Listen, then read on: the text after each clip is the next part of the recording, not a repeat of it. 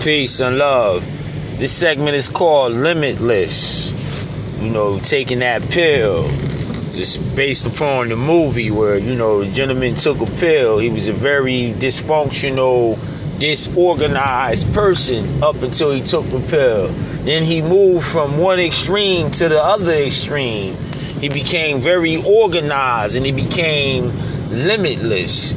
He knew where everything was at. So to me, that's the first step upon you taking control or ownership of your life. You realizing where you're at on that state, moving from disorganization to organization. What makes you limitless? You know where everything that you where you put it at, and it's helping you to achieve a, a goal, a feat in life that you normally wouldn't meet.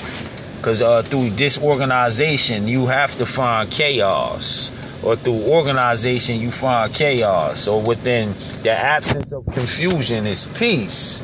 So through one extreme to the other, they both play an essential part and role into your functionality in life.